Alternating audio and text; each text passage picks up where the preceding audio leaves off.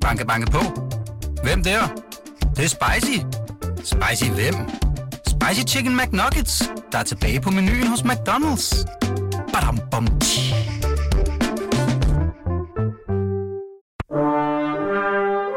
Du lytter til Radio 24-7. Den originale teleradio.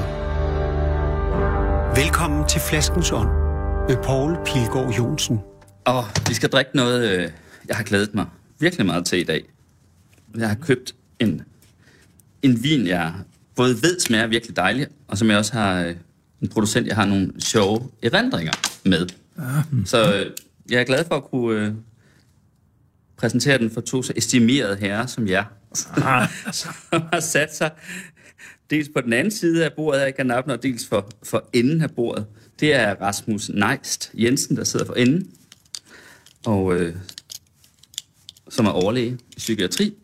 Og så er det Tom Bolvi, professor emeritus i psykologi. Tak fordi Psykiatri. I ville komme. Ja, i uh, psykiatri, undskyld. Meget vigtigt. Det sagt. Jeg skal nok fortælle jer om, hvad det var for en lille historie, jeg har med vinen her. Men først så vil jeg lige skænke, og så... Øh, Det lyder spændende.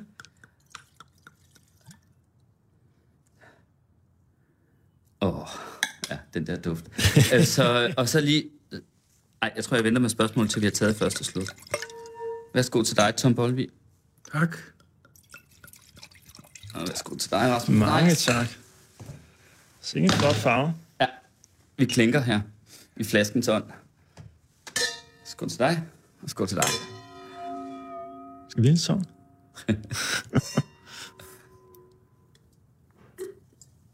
Hold da op en duft.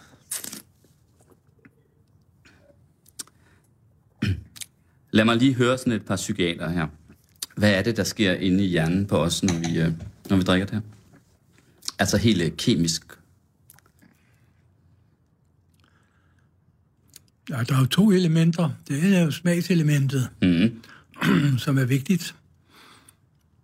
Det andet er, at der jo er denne øh, smule alkohol, man får ind ved at drikke lidt vin, Mm. som jo på en eller anden måde fremmer øh, som fremmer altså nogle af nogle processer, der går igennem visse hjerneområder, øh, som man knytter til, skal vi sige, lystfornemmelser. Mm. Uden at det sådan, altså, er den vilde øh, lyst eller eufori, men altså, det, det giver en, en behagelighed, det giver en, en sindsro at lige få en lille bit smule, som kan dæmpe. Og det er jo det ikke mange, som, altså, som er et stort selskab, hvor man ikke kender nogen, så hjælper det jo lige der med en velkomstdrink, og så pludselig er man lidt mere på niveau. Sænker skuldrene så Der, lidt. der er en lille smule dæmpning. Ja, det er det, man kunne kalde øh, måske også øh, stimulans Ja, en eller anden form. Og hvad, hvad, hvad er det rent kemisk, der sker? Hvad er det for et stof, det udløser i hjernen? Det er noget, der hedder dopamin. Dopamin. Dopamin, det er et meget vigtigt stof for lystoplevelse på alle mulige måder. Øh, Og hvordan kan man øh, få en dopaminudløsning i hjernen ellers? Bare nogle eksempler. Seksuelt udløst. Ja, Der, der er Ja, to, to, to store, ikke? Øh, Sex og mad. sex og mad. Ja. Øh, og så hører vi den vel under, under sidstnævnte. Ja, Ja, ja. Nogle gange synes jeg godt, det kan være begge dele. ja. Ja. Men også hvis man får et like på Facebook, ikke? Jamen, det er nu fornemmer jeg lidt, hvor du vil hen. Øhm, jo, altså det er jo, øh, der, der er jo en parallel på den måde, at, at de sociale medier jo er så snedigt øh, konstrueret, at de, de hooker sig op på nogle af de her belønningsmekanismer, som vi har øh, i, Og det er altså, i vores du, hjerne. Det at få, øh, at man får øh, en udløsning dopamin i hjernen, det er en belønningsmekanisme. Det, det er, det er af, af hjernens belønningshormon. Hvorfor kalder man det en belønnings... Jamen, jamen Et det er fordi, at øh, altså, øh, vi er jo som mennesker præget af evolutionen, og evolutionen vil godt have os til at overleve og til at formere os. Øhm, og, og det vil sige, at hjernen er skruet så snedigt sammen, så den, så den giver en lille belønning, når vi gør det rigtige. Mm. Noget, som, som, som trækker os i den retning. Og øh, Eller i hvert fald var det rigtigt, da vi levede på savannen for 3, 4, 500.000 år siden. Måske ikke nødvendigvis det rigtige i dag. præcis, det er det, det moderne øh, menneskes store problem, at vi har en, en hjerne, der er konstrueret til noget helt andet end, end det liv, vi, vi lever i dag. Og det er det, vi skal snakke om i dag her i Flaskens Ånd, Tom Bolvi og Rasmus Neist. Og i virkeligheden rigtig meget om noget, som lyder meget mindre fest, end at sidde og drikke vin, nemlig angst. Ja. Som øh, jeg kan forstå, efter at have, efter at have læst i, øh, i en bog, som I udgiver øh, lige, øh, lige de her dage, der lurer en angst, den, mm-hmm. kan forstå, at i virkeligheden er bestemmende for så meget, også meget, meget mere, end folk går rundt og tror, og på en helt anden måde, end det, som man normalt forbinder med angst. Det kommer vi til. Nu skal vi drikke lidt mere, så skal vi lige have den her historie om et øjeblik. Skål. Ja, skål. Det smager helt fantastisk, det her. Mm. Det, vi drikker, det er en rød Bourgogne fra 2012. Glimrende år. Desværre et øh, lille år, forstået på den måde, at der ikke var en ret stor produktion. Øh, så derfor så har vinene typisk været dyre derfra. Øh, det her, det er en Sauvignon Le Bon. Det er sådan set det, man kalder en kommunal appellation. Altså, vi er ikke oppe i kryer og så videre. Men det er super godt, fordi Montchard Minoret, det er en virkelig god producent. Har mange, øh, mange har, har bider af mange forskellige marker i Bourgogne. Jeg tror måske, altså nogen har 30 faktisk. Så, så, øh, så Monchard her, som driver det i dag, han laver i virkeligheden nogle af 30 forskellige vine med forskellige navne på, alt efter hvilken mark øh, forskellige steder i Bourgogne det kommer fra. Og, øh, og jeg synes altid, at de udmærker sig ved, at de smager godt allerede når de er unge. De behøver faktisk ikke blive gamle. De er vildt saftige og sådan lækre. Altså, der er virkelig belønning på alle øh, parametre. Både i næsen og i munden og alt muligt. Ikke? Og så har jeg en meget god erindring, som jeg synes var sjov at nævne for sådan et par læger som jeg. Så Jeg ved godt, de er læger og ikke apoteker, men alligevel, det, det lugter dog lidt af fisk. Dengang jeg boede i Aarhus og læste der, der øh, var der apotekeren nede på Jernbaneapoteket i Aarhus. Jeg tror, han hed Sagtmann. Og øh, han var også øh, sådan en garageimportør. Han importerede simpelthen vin, altså sådan for sin egen skyld, og solgte lidt ved siden af. Og der købte jeg første gang Monchar Minoret. Det morsomme var, at han på i den ene ende af apoteket, der havde han, øh, der havde han simpelthen brugt en, en, en hytte på at udstille de her vine. Så midt imellem alle de andre håndkøbsting, ja. man kunne få på apoteket, så var der altså en, Ja, det hel, godt. en hel reol med mange hylder, hvor at der stod alle de her vidunder- vidunderlige vine fra Monchar Minoret, og dem kunne man så bestille, og så komme og hente, når han havde fået bragt ind til apoteket fra, fra villaen i Skåde, hvor han nok har haft dem i kælderen. Nej, det var fint. Og jeg har altså ikke, jeg har ikke stødt på apoteker siden, Nej. som, øh, som Men, øh, øh, men haft vin på. Nej, men det kunne jo have den relevans også i forhold til dit, dit indledende spørgsmål, at, at alkohol jo også har en, en meget kraftig angstdæmpende effekt. Mm. Øh, og øh, som jo også er, er grunden til, at det, at det kan blive et misbrugsstof. Ja. Øhm, at, det, at det dels øh, fører til en, en belønning med, med dopamin, men at det også virker angstdæmpende. Mm. Og de fleste, som, som har et dagligt øh, alkoholforbrug, de, de har også en, en øh, betragtelig mængde angst. Det tror du? Det tror jeg. Det Altså også sådan en pænt ægtepar i Virum, som øh, deler en flaske vin. Nej, nej, det, Ja. det, det var ikke sådan... Altså, dem, dem der, der har decideret alkoholmisbrug, altså... Øh, øh, Det er angst, der Altså, dæmpes. det, det er min erfaring, øh, at, at mange, som har et... Altså, vi taler rigtig alkoholmisbrug, altså øh, stort, stort misbrug, mm. de, de drikker for at dæmpe en angst. Øh, og, og man kan sige, med tiden, uanset selvom du øh, ikke starter som, som et meget ængsteligt menneske, øh, selv, selv hvis det ikke er årsagen til, at du starter med at drikke, så, så får de fleste det hen ad vejen. Øh, simpelthen fordi der også i, i forbindelse med abstinenserne er øh, ofte ligger et sådan et, et højt, højt angstniveau. Mm. Øh, så, så Hvor, hvorfor, øh, hvorfor har I egentlig skrevet en bog om angst? Altså, havde han sagt. Altså, hvor, hvorfor synes I, at den er på sin plads nu? Det er det, jeg mener med det. Jamen altså, når vi nu har givet det i titlen, øh, så er det jo en titel, der, der fænger. Det er måske en lille bagtanke. Der lurer en angst. Ja. Men der, er- øh, sagen er jo, at der i mange af de sygdomstilstande, vi som psykiater ser, er der jo et element af angst. Altså svær depression. Selvom patienten sidder fuldstændig passiv og ikke kan tale og ikke spise, så øh, vil man jo, når man får bragt dem ud af den tilstand, så kan de fortælle om en dræbende angst. Det er en forfærdende angst. Hvis man er manisk, som ved maniodepressive sygdomme. Mm. Det kan jo godt være, at den maniske patient altså ligner øh, King of the Hill, der går rundt og køber huse og slår om sig med det ene og det andet og erobrer damer. Men bagom det hele ligger der en kæmpe angst, som på et eller andet tidspunkt bryder ud. Så man må nok sige, at de fleste psykiatriske tilstande har, ja, alle psykoser, men jo også sådan, så er der jo egentlig angsttilstand, som også er så udtalt, at de bliver psykiatriske. Altså folk kan ikke passe et arbejde, eller må, må søge hjælp, og måske søge ly et eller andet sted, indlæggelser og sanatorier ja. og lignende. Så, så angsten er altså et, et virkelig drivende motiv i menneskelivet.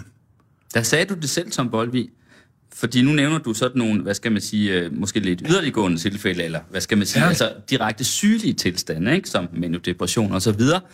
Men, men min fornemmelse er, eller du sagde det jo faktisk, som sagt lige selv her, at, øh, at angst er en drivende, et drivende fænomen i menneskelivet. Altså for os alle sammen, med andre ord. Det vil jeg næsten tro. Mm, det er Hvordan? mere, mere udtalt hos nogen end hos andre. Ja. Men det er jo velkendt fra, altså fra øh, store kunstnere, ikke mindst øh, som inden for det, der hedder performance, og det kan være musikere, skuespillere, sangere, sportsfolk, kan altså øh, lide af en fuldstændig grotesk angst, og hvor man siger, hvis det er så forfærdeligt, at kunne du så ikke tage og holde op? Prøv at få et... Altså angsten for at gå ind på scenen, for eksempel, Ang- er det det, du mener? Eller, eller, eller kunne... Men altså, hvis man sagde til dem, du må ikke mere gå på scenen, Øh, så var det det, det totale sammenbrud. Men, mm. men altså, det er velkendt, at mange enormt succesrige øh, skuespillere og musikere har altså en, en forfærdende angst. Mm. Står og kigger ud gennem hullet, ud på det frodende dyr, der er publikum derude, og banner dem langt væk. Altså, Sir Lawrence Olivier, som jo ikke var nogen stor fiasko som skuespiller, Han nærmest den største mandlige altså, skuespiller, det, der har været. Det, det, er, det er beskrevet, hvordan han altså, hver gang han gik ind til en, en, en forestilling, og gik ind for at spille Richard den 3. eller noget lignende, så stod han altså øh, bag tæppet. Alle, han fik på grund af sin kongestatus i The Old Vic, så fik han smidt alle væk. Og en i aktager sagde, hvad, hvad laver han egentlig? Altså, det er, hvorfor skal der være ryddet? Og så stod han der, kiggede ud igennem hullet, og I tæppet. Som, som det hed, out of his mouth came a blue streak of curses. Altså, han forbandede det udyr, der sad derude og påførte Eder forbandelser røg ud af munden på ham, simpelthen. Ja, men altså, hvis man havde taget publikum fra ham, eller sagt, ved du hvad, du får et pensionisthus i skuespillerforeningen i den sydlige England med havudsigt, så vil han gå til grunde eller begå selvmord formentlig. Så altså... Ja, det, det, der ligger angsten det er også. angstens nødvendighed. Mm, angstens nødvendighed. Nogen, ja.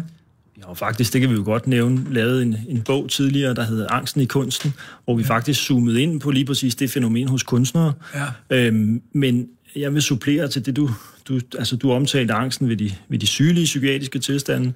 Nu taler vi om angst hos kunstnere, men, men angsten findes jo også i høj grad hos øh, helt almindelige mennesker, og det skyldes nok, øh, at, at angste mennesker er gode overlevere. Altså angstreaktionen er jo en, øh, i, i bund og grund en overlevelsesreaktion. Som vi er tilbage på savannen. Simpelthen, ikke? Ja. Og, og, og det, Øh, man kan nok forstå, øh, forstå det sådan, at dem, dem som, som var de ængstligste i sin tid, var også dem, der, der overlevede. Altså hvis man var ængstelig bekymret for, om, hvordan det gik ens børn, jamen så passede man måske lidt bedre på dem. Hvis man var angst for, om man øh, fik noget at spise øh, til næste år, jamen så lagde man måske lidt mere mad til siden, når der var, når der var overskud. Øhm, ja, eller hvis, hvis man, man var angst for, at løven kom på... Det var en bjørn, man kunne høre præcis, øh, præcis, præcis. Bag, bag sit hoved, præcis. så var man måske lidt hurtigere til at vende sig om. Den er bedre, ja, lige præcis. øhm, så, så, så derfor så ligger der nok i vores... Øh, øh, den, den her forædlede øh, niveau, som vi, som vi jo er, også der er på jorden i dag, vi er jo, det det, det sidste led i en, en lang øh, kæde øh, sådan af, af evolution og, og udvæl, udvælgelse, jamen der, der ligger simpelthen, øh, at, at vi har et højt øh, niveau af angst. Fordi det er derfor, vi faktisk har overlevet frem til i dag. Ja, ja sådan, sådan, sådan tænker jeg, at man ja. kan forstå. Og i dag, så kan den være uhensigtsmæssig. Skal, skal vi, skal jeg lige have en skål med her, fordi jo, vi kan lynhurtigt glemme ja. at, at drikke. Det må vi jo ikke i flasken så. Nej, det er en... skål. Ja, skål. Det er fuldstændig fantastisk glas. Mm. Det er altså et godt glas. Det løber lige ned. Det er, det er rent fryd på en eller anden Men, altså, jeg synes, det faktisk kunne være sjovt lige at gå hen i den helt anden ende. Og jeg har jo faktisk uh, læst deres bog der, ikke? Som, som kommer nu. Uh, og, så, og så nævne et helt andet eksempel på noget, som måske vil overraske folk mere i virkeligheden er udtryk for angst, nemlig uh, de ting, som vi uh, ligesom gør på den samme måde hver dag. Altså rækkefølgen, vi børster tænder på, eller laver kaffe og, og smører vores mad øh, på, og så videre, som for de fleste mennesker, hvis man kigger efter, vil foregå på præcis den samme måde hver eneste ja. gang. Ja. Hvordan hænger det sammen med angst? Jamen altså, øh, nu peger du på noget af det, som vi, som vi problematiserer en smule i bogen, nemlig øh, den, den samfundsudvikling, der har været sådan, vi, vi ser sådan på de sidste 50 år cirka, øh, og hvor hvor øh, der har været sådan ret udtalt afritualisering i samfundet. Øhm, og, og, og sådan, så man kan øh, relatere det til angst, jamen, men, men så er det nok noget med, at, at ritualer øh, og rutiner og strukturer og vaner øh, dæmper angst. Øhm, det ser man for eksempel hos folk, der lider af OCD. Øhm, altså øh, tvangstanker og ja, tvangstanker og tvangshandlinger. Ja, ja. Der, der er mekanismen, at de øh, får en eller anden tvangstanke, som er meget angstfremkaldende, at de for eksempel vil gå ind og skære en person med en køkkenkniv eller et eller andet, og, øh, og så stiger angstniveauet, og så har de et eller andet ritual, de udfører, og så snart de har udført det, selvom det ikke er særlig logisk eller rationelt, og, og det har de selv fuld indblik i, at det ikke er, så får de en, en angst, øjeblikkelig angstdæmpning. Mm. Så er det, de skal vaske hænder 20 gange. For eksempel, ja, eller trykke på dørhåndtaget 25 gange, inden de forlader et rum. Ja, eller have ting anbragt bestemte steder eller sådan noget.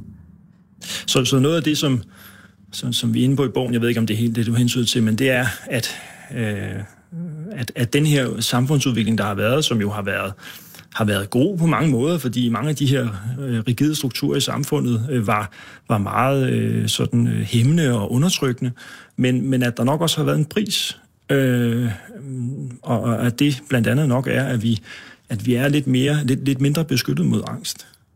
Altså fordi man ikke længere, hvad skal man sige, hvordan skal man kalde det? Men øh, dels er det der med, at man har måske ikke så meget mange formaliserede ritualer længere. Det kan jo være alt ned til sådan noget, at man skal lette på hatten. Ja, eller hvad ved jeg? Eller omgangsformer, man skal sige de til nogen, som... Ja. Øh, man, man kender sin plads i et hierarki, Præcis. i en struktur, ikke? Præcis. Øh, men, men jo også hele det, øh, hvad skal man sige, måske lige netop det med, at man ikke længere har en fast plads i hierarkiet eller strukturen. Det var sådan noget, der kom efter 68 også, ikke? Det... Ungdomsoprøret og sådan noget. Øh, at, at man ikke længere, altså nu er vi alle sammen øh, på en måde lige og frie. Ja. Og det kan være ret hårdt. Ja. At være helt øh, fri. Du, du, du sidder, Tom Bolby, og får et meget opgivende ja, men det er, udtryk i ansigtet ved tanken om at være helt fri. Jamen, det er... Det, det, det er altså pludselig at være... Det er som at være frit svævende op over bøgen, og man ved ikke, om man falder ned. Øh, der er ingen tvivl om det, øh, som Rasmus også fremholder. At, altså, alle disse valgmuligheder, der er, altså selvom det ikke er store eksistentielle valg, så er der altså hele tiden noget fra morgen til aften, øh, påføres man nogle, nogle situationer, hvor man skal træffe et eller andet valg. Jeg vil høre det der, eller jeg vil ikke høre det, eller øh, jeg vil gå derhen og ikke gå derhen. Altså, det, det, det er enormt forstyrrende i, i hele den balance, der er i centralnervesystemet.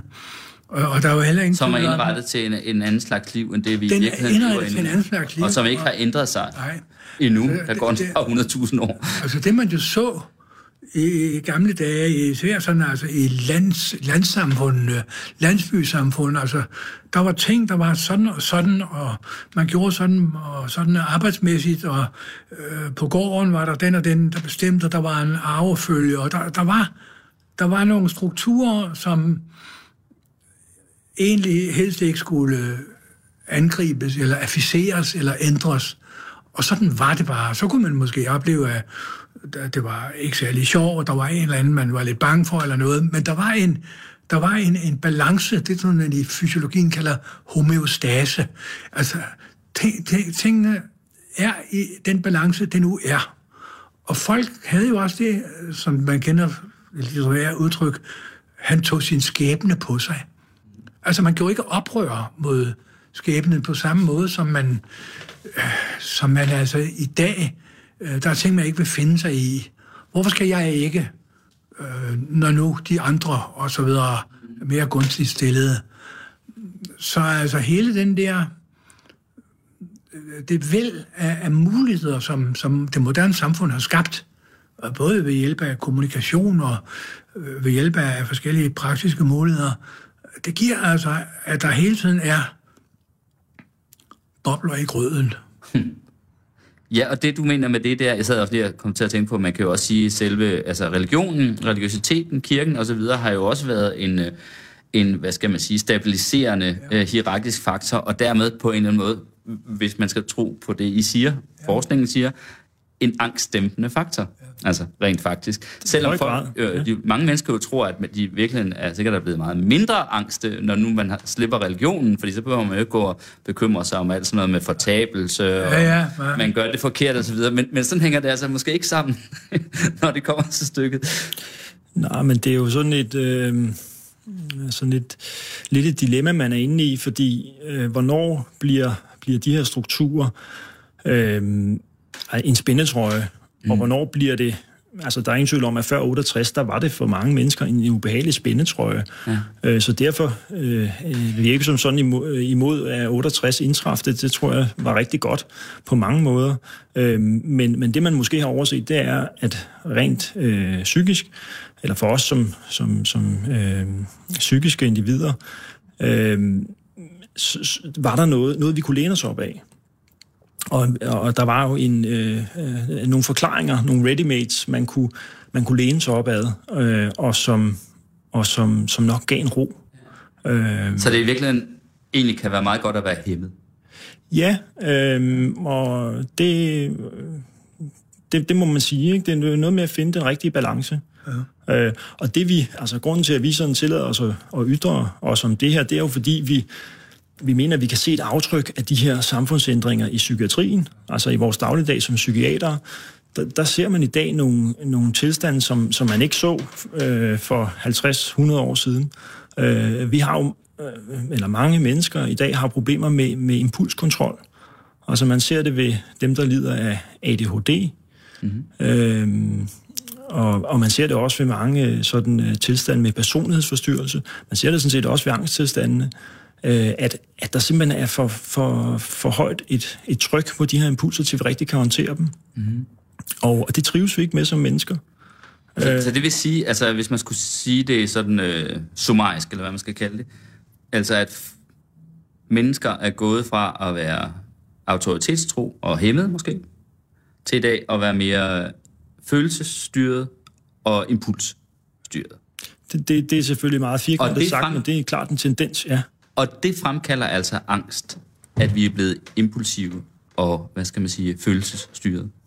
Ja, det kan man godt sige. Øh, altså man kan sige, at vores impulser, vores følelser, har hjemme i det område af hjernen, man kalder det limbiske system, og, øh, og det er også det, angsten har hjemme. Øh, og man så må sige, et, et lille, en lille kerne, der hedder amygdala, det er sådan der, angsten udløses fra, og, og man kan godt sådan meget firkantet sige, at, at der sådan er sket et skub i, i balancen mellem, mellem det limbiske system, altså vores følelseshjerne, og frontallapperne, som er sådan vores fornuft. Øh, og øh, der, der, der er balancen nok blevet skubbet øh, lidt til af den udvikling, der har været. Ja, det, sy- øhm, det synes jeg jo sjovt, han har sagt, det er det virkelig det forkerte udtryk, men interessant, nemlig den der modsætning, der kan være mellem øh, fornuften og følelsen mm-hmm. øh, hos øh, for eksempel OCD-patienter, altså de, der lider af tanks, mm-hmm. øh, tanker og handlinger, fordi de jo faktisk godt ved selv, at det her er, er, er, er altså at det, de ved egentlig godt, at det ikke har nogen virkning, om de nu tænder og slukker lyset 20 gange eller vasker fingrene. De ved godt, at det, det ikke har nogen sammenhæng med det, de er bange for, men de kan ikke lade være alligevel. Præcis. Altså. Det er så, noget af det, der er så pinagtigt ved den tilstand, det er, at ja. de er jo ikke psykotiske. De har fuldstændig indblik i, at det her det er irrationelt, men rent følelsesmæssigt giver det mening, fordi den her meget ubehagelige angst bliver dæmpet øjeblikkeligt, når de laver deres ritual. Øhm, og så kan man sige, så, så, så er de fanget. Mm. Det rører mig faktisk også, fordi at jeg har selv øh, levet sammen, eller, eller øh, været i et nært forhold med, med en kvinde engang, som, øh, som rent faktisk leder det her. Øh, og hvor det jo... Øh, og, og det er jo meget ulykkeligt, og det, men det er jo svært, og svært for begge parter, også fordi man kan sige, altså, man kunne irritere sig, hvorfor skal du altid gøre sådan og sådan, hvorfor skal der udføres de her ritualer, hvorfor sådan og sådan. Men når det så går op for en, at det er fordi i hendes, hvad skal man sige, indre, der tænker hun, der sker noget forfærdeligt med Paul. Så han kører galt og brænder op i en bil, hvis ikke jeg gør det her ja. 15 gange. Ja. Så at det, der i virkelig, at det er jo i virkeligheden en slags omsorg, ikke? men som jo er, er vældig svær at håndtere i det daglige, kan man sige. Ikke? Øh, og, og, hvor, og som jeg jo, man jo sagtens skulle tale om, altså på et intellektuelt og fornuftsmæssigt niveau, uden problemer, ja. at det her ja. det hang ikke sammen, altså skal man sige fornuftsmæssigt, men det var en realitet for, for det her menneske. Selvfølgelig er der en, en, en omsorg i det, som nu du beskriver det, er bare han ikke, og så videre. Men så samtidig må man sige, det der gør det ret plagsomt at være tæt på sådan et menneske, der har det her, det, det er jo, at øh, det, der kan ligne en, en omsorg for den anden, er jo i virkeligheden et forsøg på, øh, altså, er det meget egocentrisk. Det er jo et, et personligt univers. Altså et forsøg på at kontrollere den angst, der det ellers forsøg på at kontrollere vælger rundt noget, ind i en selv. Væ, ja. noget i sig selv. Står. Øhm, men selvfølgelig angsten opstår jo ved, altså der, angstens genstand, kan man sige, er et eller andet med noget, man holder af, eller er glad for, at det skal kunne gå i stykker. Mm. Og det er jeg meget angst for. Så man må sige, samtidig med, at der er et omsorgselement, ved at en, en nærstående inddrages i det, så er det jo en, øh, en enormt egocentrisk og krævende ting, som er uhyre pinagtigt, og som jo også, altså patienten, der har OCD, når man lærer dem at kende, øh, så har de jo også et, øh, et element af selvhad, i at de ikke kan kontrollere det her, og kan jo godt se, at det her, der, der er noget helt galt, i modsætning til det, man kalder psykotiske personer, som også kan lave sådan noget rituelt, men, men, men de kan ikke se, at der er noget galt i det. Nej, de har, en anden, altså, de har, de har forstand. Ja, de har det, der hedder en svigtende realitetstestning, ja. den psykotiske. Men, men Bolvi og, og Neist, grunden til, at det så måske alligevel, øh, der alligevel kan være grund til at, at faktisk øh, drikke en skål her, det er jo, at, øh, at det ved du, jeg ved ikke, hvor meget du ved om det, Neist, men jeg ved, at Bolvi øh, i hvert fald har beskæftiget sig meget med øh, hvad hedder det, men netop OCD-patienter, og man kan rent faktisk gøre noget for dem, ikke? Ja, ja, ja. Øh, så det skal vi lige skåle for, og så skal vi snakke ja, ja. om, hvordan... Det var en god, en god, øh, skål. En god skål, ja. Jeg nævner dig, Bolvi, fordi at, øh, jeg engang for mange, mange år siden interviewede dig faktisk, øh, hvor, vi, hvor vi talte om det her med, med OCD, øh, og, og du har, øh, du har haft øh, patienter, klienter, også med det, og med, med hvad hedder det, depression, angst osv. Ja, ja. øh, og, og Rasmus, du har også patienter, ikke? Jo, også OCD-patienter. Og... Ikke, ikke sådan udtalt OCD-patienter, øh, men øh, jo, jo, ja, dem har jeg været omkring. Ja, det, det er især folk med bipolar lidelse. Ja, altså mani, det, ja, depression, det, depression og mani, ja, lige ja. præcis.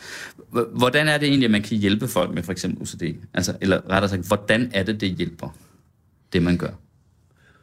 Altså, man, man, hvis man gerne vil rimeligt hurtigt igennem til et eller andet, som den OCD-ramte oplever er, har hjælp, der får hjælp forude, øh, så må man sige, der er altså visse medicamenter, som, øh, som virkelig faciliterer øh, en, en terapeutisk proces.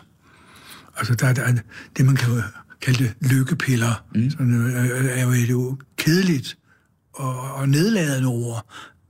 Men det er jo sådan nogle, der blokerer en signalsubstans i hjernen, der hedder serotonin, og det hjælper vældig godt på at kunne få lidt mere kontrol. den egentlige behandling, der må man jo ind i øh, altså et psykoterapeutisk forløb, og, og forholde sig til, hvad er det, hvad er basis for den angst, og, og hvilke symboler optræder der i det, altså forholde sig til det, og hjælpe patienten med at få nedkæmpet det, rent udsagt. Men, men man kan altså tage medicin, som gør, som på en eller anden måde hæmmer de stoffer, som vi har talt om her i hjernen. Ja, ja man kan tage medicin, som, som ikke er totalt helbredende ved, altså ved en udtalt OCD, mm. men som fremmer det arbejde, som en, en terapeut og patient har sammen om at få neutraliseret det her, og få patienten til at sige, hvorfor så skulle det egentlig være? Hvorfor, hvorfor tænker jeg sådan? Det er jo dumt. Mm. Det nytter ikke noget. Det er jo direkte skadeligt, og så videre. For, for, for om jeg så må sige, for, for den positive dialog igennem, der er det meget ofte en rigtig god ting at give øh, noget substans af, af typen lykkepiller. Ja. Og, øh, og det skal altså lige præcis ved, ved OCD, så skal de altså gives i meget højere doser dosis, ja. end, end ved depression. Ja. Grund, Det, er at, kæmpe store doser. Grunden til, at jeg tager det frem, det med OCD her, det er, det er faktisk, at, det, at det, fordi på en eller anden måde, så er det, det næsten det mest illustrative, eller bedste eksempel, man kan komme på den der øh, diskrepans, den her forskel, der er på, hvad skal man sige, fornuften øh, og følelsen. Ja. Eller det, vi kunne sige i den bredere forstand, det er impulsstyret, om man så må sige, Ja. og, så, øh, og så er det hæmmet. Altså, øh, som vi så har diskuteret, at, at på godt og ondt øh, har forrykket sig Ja. i de senere årtier, ikke? Mm-hmm. i retning af det impulsstyrede mm-hmm. og det følelsesstyrede. Ja. Jo. Øh, Jo, og man kan sige, øh, fælles for de to terapiformer, du nævner ved OCD, Tom, psykoterapi og, og medicin, det, det er jo, at, at de bidrager begge dele til at genoprette den, altså den her balance mellem følelseshjernen, det limbiske system og frontallapperne. Og det ser man faktisk ved alle øh, psykiske sygdomme, at der ja. er den her ubalance mellem, hvor, hvor, hvor, hvor følelseshjernen på en eller anden måde bliver for aktiv. Ja. Øhm, må jeg spørge, hvad, hvad synes sådan et par psykiater om Freud? Der var jo en gang, hvor det blev betragtet som øh, øh, sådan almindelig viden, at psykologer var vilde med Freud, at det, der har så været sådan lidt op og ned i, øh, øh, der går lidt mode i det, og lidt mode af det, i det men hvorimod psykiater øh, mest måske havde et, et, et, et suk eller en hundlatter til overs for Freud. ja. Nej, jeg har meget til års for Freuds, øh, for Freuds anskuelsesmåde. Øh, Både af psykotiske og, og neurotiske og andre angsttilstande. Øh, det var meget klogt og meget indsigtsfuldt, og, og meget af det, af det, som han beskrev, og også øh, helt klart praktiserede over for sine patienter. Han har jo skrevet enormt mange sygehistorier, mm. og øh, om det så er sandt, at det gik så godt, som det gik, det ved vi ikke. Men, men, men det er jo helt sikkert, at, at Freuds store betydning er, at han gik ind i at forstå nogle, øh, det man kalder intrapsykiske processer hos nogle folk, der lider af angst eller tvangstanker eller, eller psykotiske forestillinger.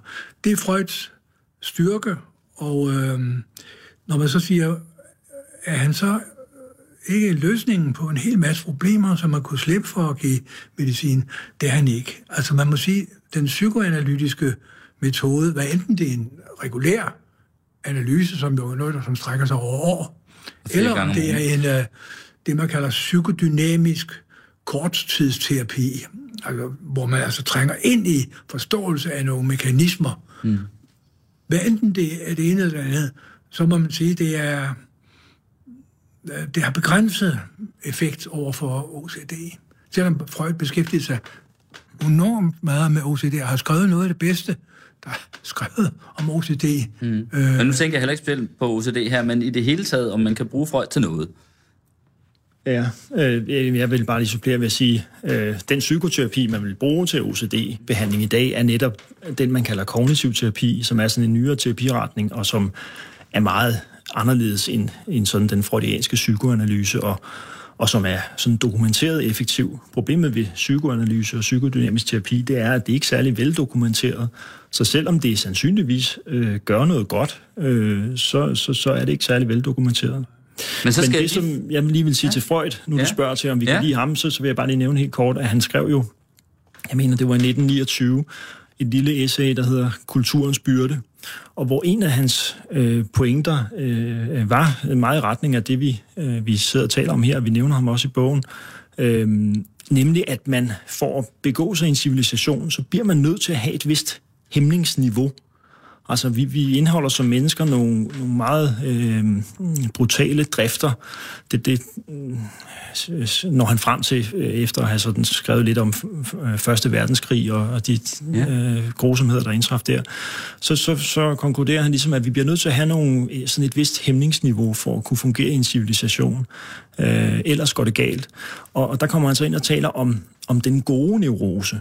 Altså når vi øh, taler om neurose, så er det jo som regel noget, der var var i, altså en lidelse, og som var problematisk. Vi ser dem ikke så tit mere neurotikerne, men... Nej, jeg vil lige spørge, hvad der er blevet af mod. Ja, men det er nemlig det. ja, ja. Den neurotiske måde i Matador. Mod er væk, men, men, men, men Freud, han, han, han taler faktisk om, og det, det tror jeg er lidt overset, at, at, at, at vi skal opnå den, den gode neurose, altså hvor, hvor vi har et passende øh, hæmningsniveau, så, så vi kan fungere og have det godt.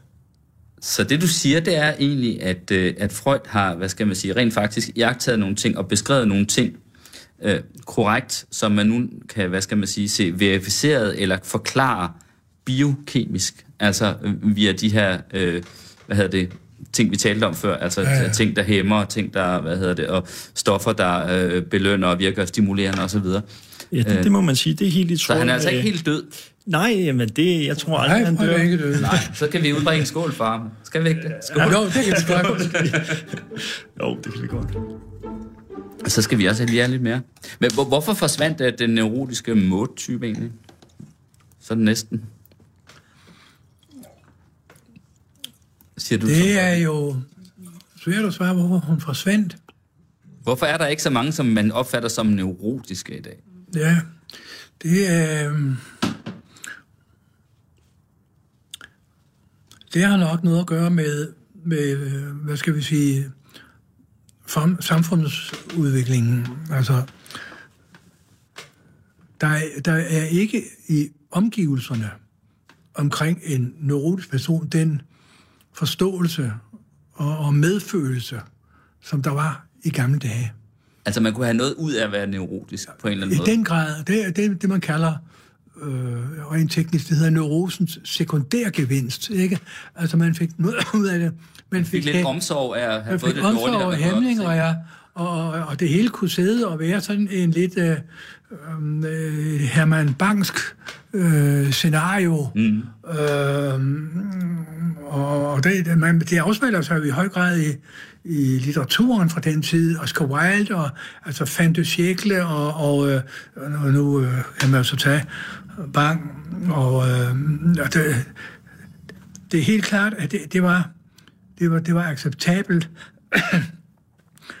om en trist for den pågældende, men, men øh, man skammede ikke vedkommende ud, eller hånede med at sige, tag det sammen, og nu må du skulle få en skovlig hånd og få nogle interesser, eller Nej. der blev gjort alt muligt, og der sad jo masser af mennesker sådan, uh, ala måde og pakket ind i tæpper og synede lidt hen, og var, uh, hvor man var bange for at forstyrre deres øh, cirkler. Øh, den, den der patient, øh, den, den type mennesker der, de, de er altså meget sjældne nu om dagen, og vi ser dem ikke i psykiatrien. Og i psykiatrien, øh, der vil de altså, øh, der vil de ikke få nogen god behandling. For, fordi de, de nulevende psykiater har ikke rigtig sans for dem, og heller ikke tid til dem, og har andre at gøre mål. Og jeg selv er så gammel, at jeg er altså du er 81, ikke? 81, og da jeg startede i psykiatrien i 1960'erne, der var det en meget værdifuld ting at få en psykoterapeutisk uddannelse, og, og øh, i, jeg var her i København, og det var altså den mest estimerede psykiater, Torkild Vangård. Øh, hvis man kunne gå hos Vangård og få supervision i øh, behandling af neurosikere, øh, så var man altså i den grad i salveten. De der neurotikere er der ikke rigtigt mere. Øh, det, der, der er angsttilstande, og der er, som, som Rasmus også nævner, altså på et eller andet tidspunkt, så er der angstpatienter, som får impulsgennembrud. Det fører til misbrug altså af stoffer og alkohol. Og, altså, der er ingen, der, om jeg så må sige, værner om sin neurose mere. Øh, vi ser dem ikke. Det findes måske ude i samfundet, men det, det er ikke noget, der interesserer fagfolk, og jeg tror heller ikke, det er interesserende i psykologverdenen, er man meget mere interesseret i altså, at opnå nogle resultater, altså kognitiv terapi. Der begynder man at arbejde med bevidste strukturer, hvor det psykodynamiske eller det psykoanalytiske, der leder man jo hele tiden efter ubevidste motiver. Mm. Og, og men øh, hændelser tilbage i noget, som patienten ikke kan huske, truende faderfigurer, bændinger til mor, unævnlige seksuelle strømninger i barnealderen, det er der ikke mange, der sidder og arbejder med i dag. Der er praktiserende psykoanalytikere, og der er folk, der gør det, men, øhm, men det er ikke det er ikke tidens melodi. Det er det altså ikke.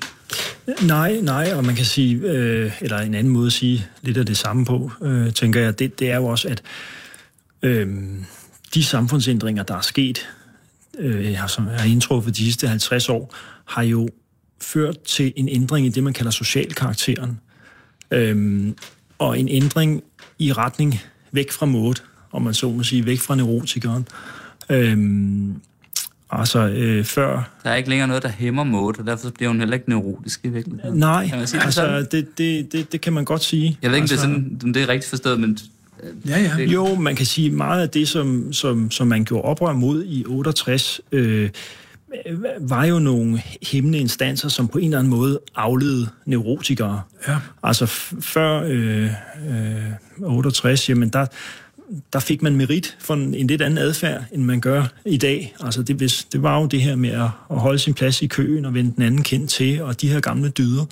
Øhm, og, det fik man faktisk credit for. Ja, ikke? Ja. Øh, altså, så, mm. så, så, så der var en vis motivation i at, at, at opnå sådan en adfærd, og, og der kan man sige, i årene efter 68, jamen der var det nogle, nogle andre værdier, der var i, i, øh, ja. i høj øh, kurs. Ikke? Øh. Men, men så kan man jo sige, altså det kan godt være, at, øh, at jeg ved ikke, om der nogensinde har været der som en officiel diagnose, men altså neurotikerdiagnosen, det kan godt være, at den så er ved at forsvinde, men så er der til gengæld kommet et hav det er der nemlig. Altså, det er der nemlig. Så ingen, øh, ingen men, hvide mennesker, han har sagt, det må man ikke sige nogen dage. Men vil være i stand til at gøre red for, hvor mange der er af. De skal vist tælles i tusind, ikke?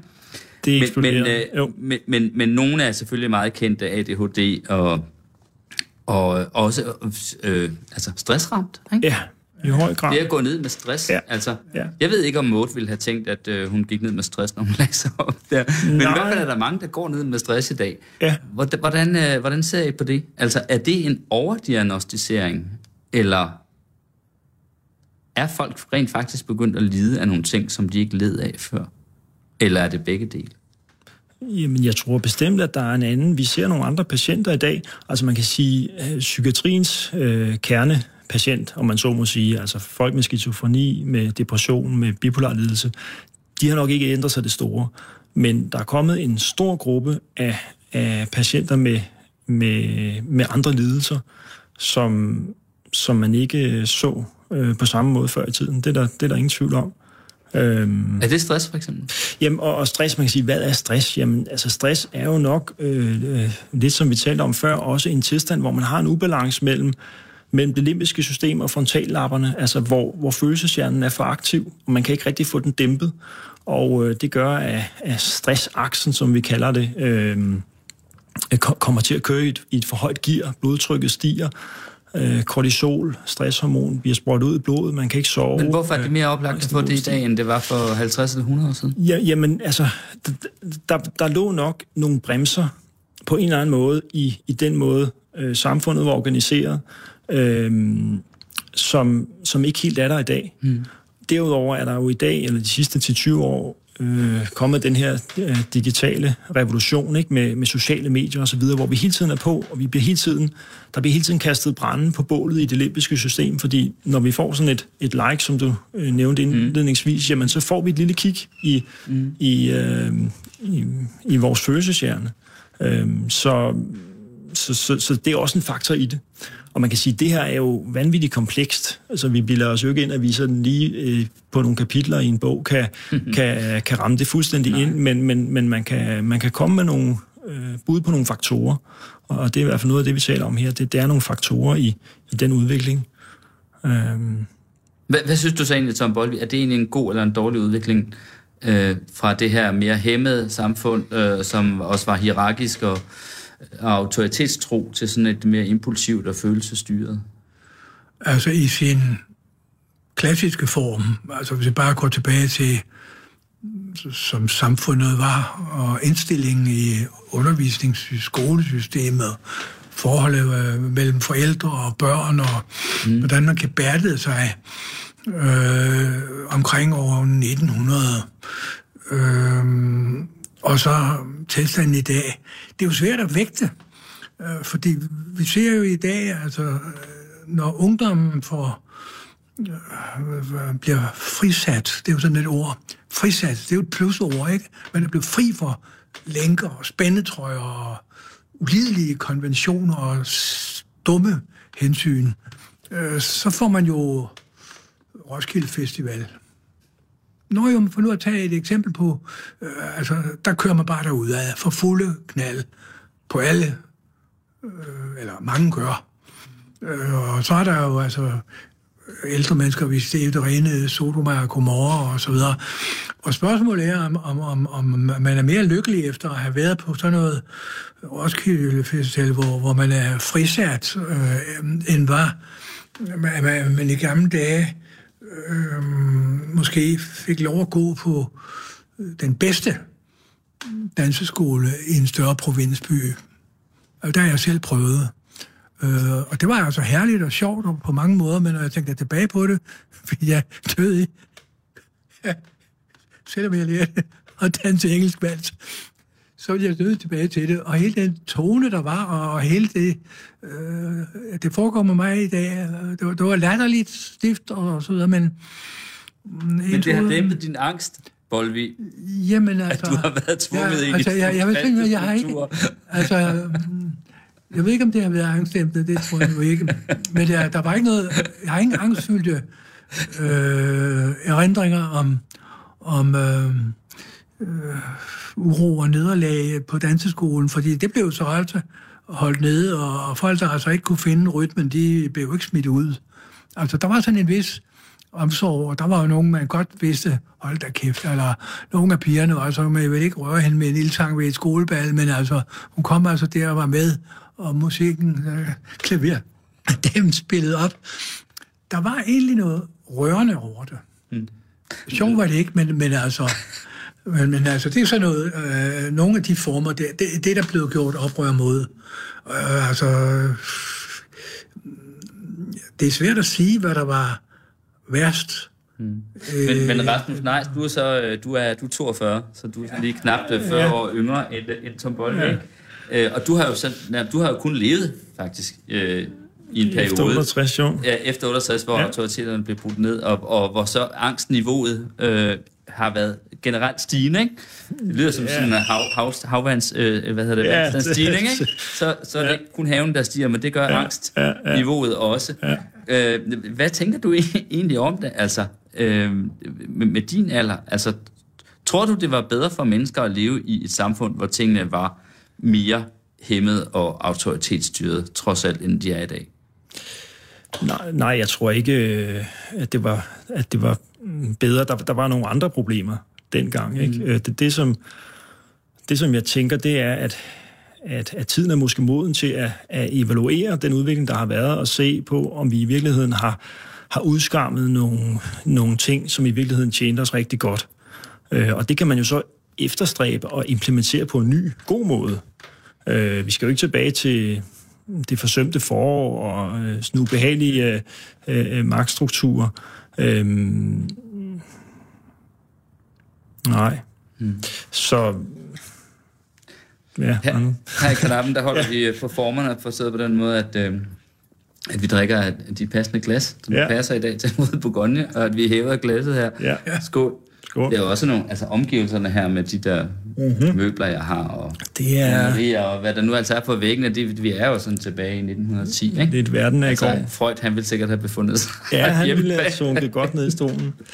Nej, må jeg ikke lige sige, at mm. den pointe, jeg vil frem til Ja. før, var, at, at øh, jeg har jo øh, haft en god øh, opvækst med nogle gode, fornuftige forældre osv., som som selvom de var, de var 68'ere, øh, alligevel har givet mig øh, øh, struktur og, og nogle af de her ting, som, som vi taler om, er forsvundet. Øh, det, det er jo ikke mig, der er, der er den store taber i det her spil. Det er nok dem, der, der vokser op i familier, hvor der ikke er så meget øh, styr på tingene og orden og opdragelse og så videre. De, de kunne nok i de gamle samfund læne sig lidt op af nogle af de øh, strukturer, øh, som, som var givet, samfundsgivet. Øhm, og i dag, der, der, der har de altså ikke så meget at, at, at støtte sig op. Altså, så det er nok præcis. dem, der, der er taberne, og det er nok også dem, vi ser øh, øh, nogle af i psykiatrien. Lige præcis. Og, og, og, og ved I hvad? Altså, det er jo fuldstændig... Altså, Hugo, eller hvad de nu hedder, øh, øh, i den alder nu om dagen, der bliver øh, diagnostiseret med ADHD, eller hvad det nu måtte være i folkeskolen. Han vil i, øh, i min skoletid sikkert, jeg er så også faktisk øh, begge to, øh, det betragtes som, hvad hedder det, som en uregerlig knægt, ikke? Øh, og så øh, fik han at vide, at øh, han skulle holde sin mund, og der var med at lave så meget ballade, så fik han et par på skrinet. Øh, og så kom han i øvrigt nok til ud af skolen og fik et manuelt arbejde, hvor han kunne få afløb for et eller andet. I dag, der får han en diagnose, ikke? Mm-hmm. Øh, altså, er det virkelig øh, er det en lykkelig udvikling? Altså, umiddelbart så tænker jeg, at det, det må være et, et udtryk for en form for overdiagnostisering. Altså. Ja, der er nok en tendens til at overdiagnostisere, og det er jo, øh, det er jo noget, der ligger desværre i vores professions DNA, om jeg så må sige. Psykiaterne? Psykiaterne, er vi jo læger, og derfor vil vi gerne, når vi ser verden, så vil vi gerne foretage en klassifikation. Vi ser multiple fænomener, mange fænomener opstår i det samme tidsdomæne, og det, det, for at give det lidt orden, så siger vi, det er det og det, og det andet er noget sådan og noget tredje. Altså man prøver at beskrive nogle fænomener, oplevelsesfænomener, på en sådan måde, at man, at man tror, man har styr på det. Det tror, vi tror, vi har Så selv mere... psykiaterne må altså gøre et eller andet for at få styr på det. Det er sådan en slags angstkontrol ja, det kan man godt sige. Det, yeah. det er i hvert fald... Det er, i hvert fald, øh, det er jo en konstruktion. Det kan man godt sige, men, men det er i hvert fald en, en form for ønske om at øh, ønske om på en eller anden, en, en, en eller anden slags orden. Ja, det kan godt præcis. være, at ordet orden for nogen vil sige, altså alt, hvad der er orden, det er virkelig noget, hvor man kontrollerer sin angst. Det ved jeg nu ikke, om det er, fordi altså, hvis man nu ordner kunstværker efter kataloger, efter tidsepoker og sådan mm. noget, er vel ikke nødvendigvis øh, angstdæmpende. Det er så altså en, kan være en faglig disciplin. Og det her, det er jo en faglig disciplin, hvor man prøver at beskrive noget over for noget andet, og se, hvad er der af forskelle, fordi så kan man angribe øh, disse her tilstande på lidt forskellige måder, og eventuelt gøre det lidt bedre. Så altså en eller anden form for orden i tilværelsen, og putte noget ned i kasser. Og få sat en overskrift på. Ja. Og få sat en overskrift. Jeg synes, det lyder som en angstdæmpende foranstaltning, Bolli. Det kan godt være, det er en På psykiater. ja, ja det... altså i hvert fald, øh, jeg vil nødt som psykiater sidde og sige det. Øh, jeg havde nogle kolleger, øh, da jeg startede i psykiatrien, nogle meget... Øh, nu vil jeg høflig, så kalder vi dem progressive og rebelske. Mm. Og øh, de førte an i sådan en, en bevægelse, der hed Ned med diagnoserne. Ja. Diagnoserne, det, det er altså nogle gamle, forbenede øh, overlæger, der sidder og, og, og, og laver sådan, altså ligesom at øh, botanisere. Øh, vi skal se her på, på noget helt andet, på, på noget dynamik, der går hen over grænser. Øh, der, er ikke nogen, der er ikke nogen af dem, der senere har... Er blevet til noget. Nu sagde jeg det. Nå, jo, altså, vi er blevet nok, det, det, er, jo, mange af dem er jo blevet overlæger, så det er jo altså, jo, jo. det er jo så fint, så kan de men det er jo ikke folk, der sådan har sat øh, på print, eller på anden måde, øh, sat sig nogle spor i, i, noget, der kan bruges af de næste generationer, vel? Det til noget, vil jeg det, det vil jeg så sige. Jeg vil, jeg vil altså ja. altså også lige sige, at øh, Den tiden er fuldstændig løbet fra mig. Altså, den, den er faktisk gået. det, det er den. vi, har, vi kan ikke nå andet end en skål. Jamen, øh, Øh, så jeg vil altså jo nærmest sige tak, fordi I kom, og så kan vi så indtage en smule af det her angstdæmpende fluidum, Ja, ja. som det jo er fra Mon Charmignoret. Altså, jeg vil så sige, angstdæmpende eller ej, det kan så også komme i forskellige, hvad skal man sige, det kan, noget kan jo være dejligere end andet, ikke? Altså, må man sige. Selvom det hele måske virker, virker lidt beroligende. Så en fornøjelse, tak. Ja, velbekomme. Tom Tak. Boldvig, Rasmus Sejt Jensen og altså Paul Pilgaard her, assisteret af Ninette Birk.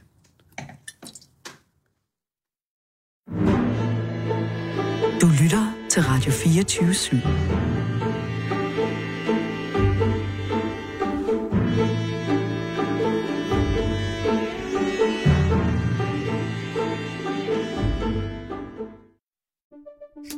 Banke, banke på. Hvem der? Det, det er spicy. Spicy hvem? Spicy Chicken McNuggets, der er tilbage på menuen hos McDonald's. Badum, bom, tji.